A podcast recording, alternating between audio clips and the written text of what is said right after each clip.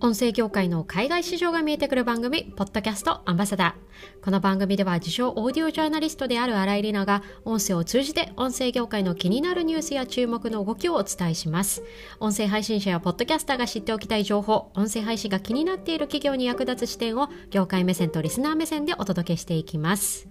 さて実は7月末こっそりとコミュニティを始めました、えー、その名も音声とビジネスを考える会ポッドキャスト勝手に未来会議です、えー、今回はこのコミュニティを作ったきっかけについてお話をしたいと思います。音声配信者やポッドキャスターの方共感していただける部分もあるかなと思いますのでよかったら聞いてみてください。本編の書き起こしをご覧になりたい方は概要欄にリンクを貼っておりますのでそちらからご覧ください。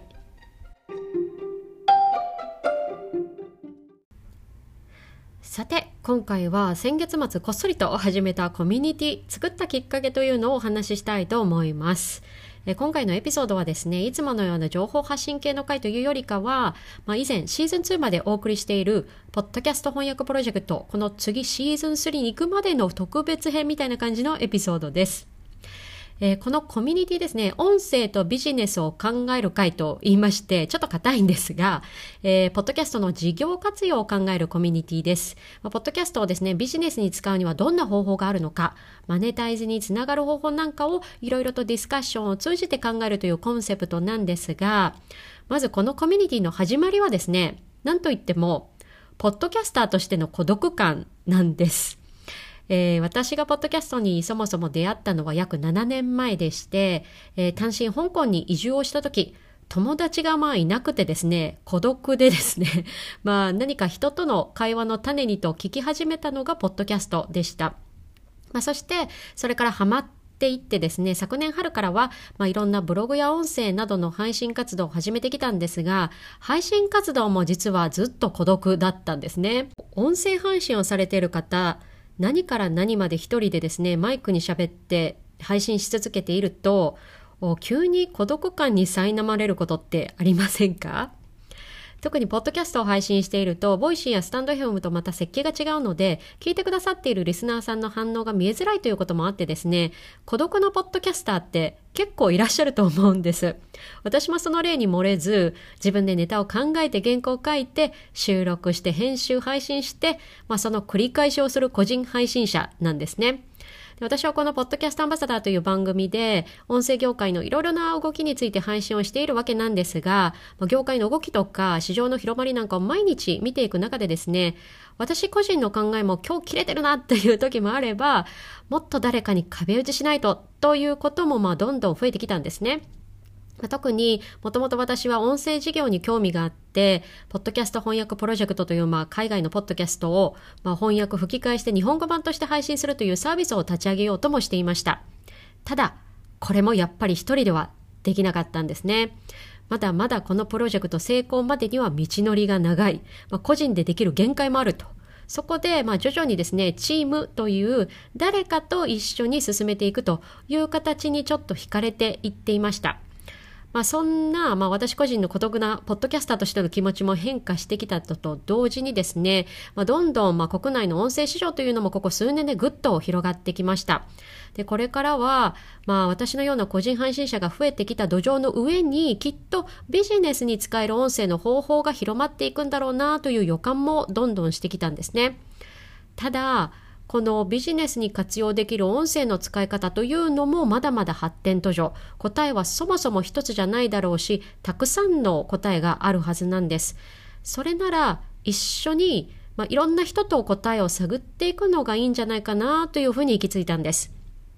例えば、まあ、いろんな業界やいろんな部署の人、人事だったり営業だったり、あとは会社員もいれば私のようなフリーランス、まあ、あと副業とか兼業されている方だったり、まあ、いろんなサービスをしている人が集まってですね、まだまだ発展途上の音声市場をみんなでああでもないこうでもないと、まあ、ディスカッションしていくことでたくさんの答えを出せるんじゃないか。そう思ってこのコミュニティを立ち上げることにしました。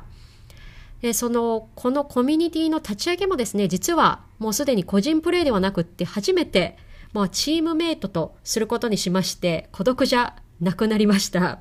えー、立ち上げの後押しをしてくださったのは、実はこの番組のインタビュー会、ボイシーパーソナリティの勝手に未来会議に何度か出演をしてくださったともさんというポッドキャスターの方です。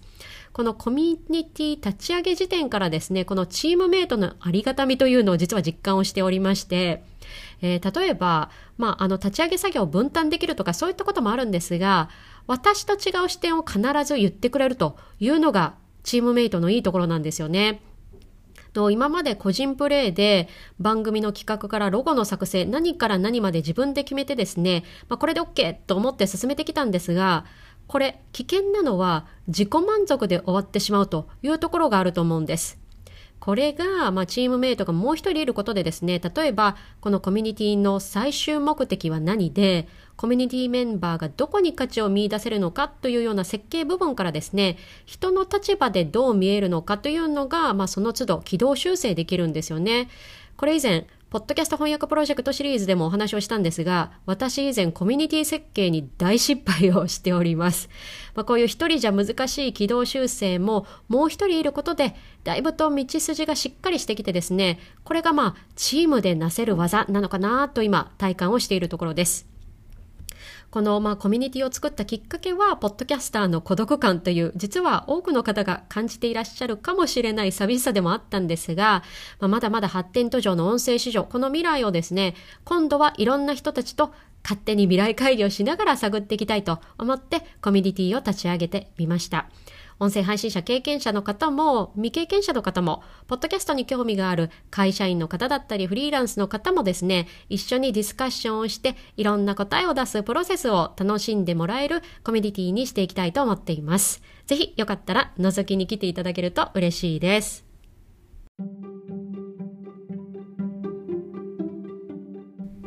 さて、今回は新たに始めたコミュニティ、音声とビジネスを考える会、ポッドキャスト勝手に未来会議、こちらを作ったきっかけについてお話をさせていただきました。えー、このコミュニティの概要などは別のノートの記事でも配信をしております。ちょっと覗いてみようかなという方はぜひ見に来てください。ちなみに、プランの中にですね、その名の通り、覗き見できる覗き見プランもありますので、どんなことをしているのか、詳しくはサークル紹介記事からご覧ください。今回のエピソードの感想は書き起こし配信をしているノートのコメント欄やツイッターにてお待ちしております。そして今回の放送が役に立った面白かったという方はぜひ Apple Podcast や Spotify からのフォローやレビューも嬉しいです。どうぞよろしくお願いいたします。最後までお付き合いいただきありがとうございました。ポッドキャストアンバサダーの新井里奈がお送りしました。それでは次回のエピソードで。